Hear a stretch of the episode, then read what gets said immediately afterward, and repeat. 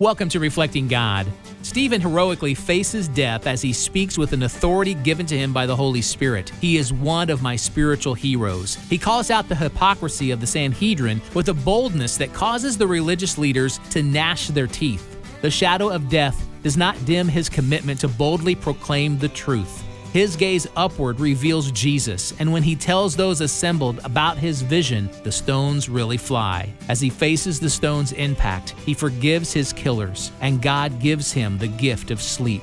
Imitating Stephen means that we are brave enough to call out injustice. We have peace through all circumstances and are filled with the grace to forgive radically. How is Stephen able to do all these things in a moment where stones are hurtling the way toward his limbs?